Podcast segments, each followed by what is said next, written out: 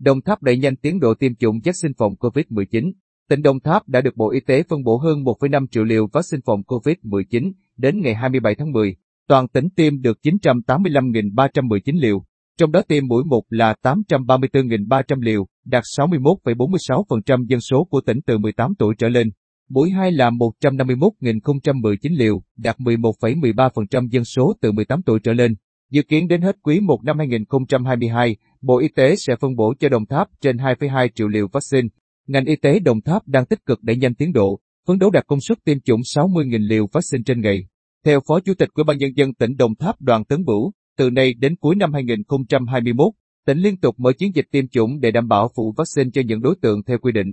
Công tác chuẩn bị dây chuyền lạnh bảo quản vaccine, nhập dữ liệu người được tiêm vào hệ thống, an toàn tiêm chủng phải nâng lên một mức để thích ứng với nhiệm vụ tập trung để nhanh tiến độ tiêm vaccine.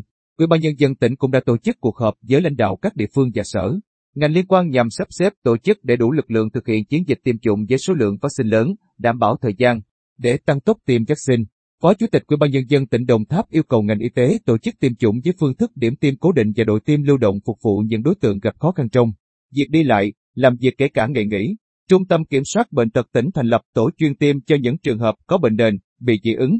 Các địa phương huy động tối đa những nguồn lực khác tham gia nhập dữ liệu thông tin, hậu cần và giữ gìn an ninh trật tự tại các điểm tiêm.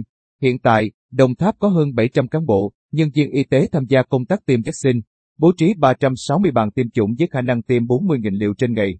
Thực tế, có những ngày, toàn tỉnh tiêm được trên 50.000 liều. Giám đốc Sở Y tế tỉnh Đồng Tháp Nguyễn Lâm Thế Thuận cho biết, đơn vị tiếp tục tổ chức tập huấn về an toàn tiêm chủng cho lực lượng y tế để tăng số lượng bàn tiêm, huy động thêm lực lượng từ các bệnh viện tư nhân, bệnh viện tuyến tỉnh, chuyên khoa, đa khoa.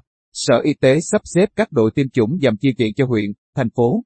Ngoài điểm tiêm tại trạm y tế cấp xã, trung tâm y tế cấp huyện, tỉnh còn thành lập thêm những điểm tiêm khác, phân bố theo vị trí địa lý nhằm phân tán, tránh tập trung đông người và tăng công suất tiêm chủng hàng ngày.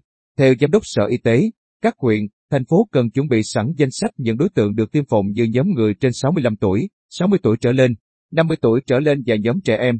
Khi nhận được vaccine là tiến hành tiêm ngay, không mất thời gian thống kê, lập danh sách,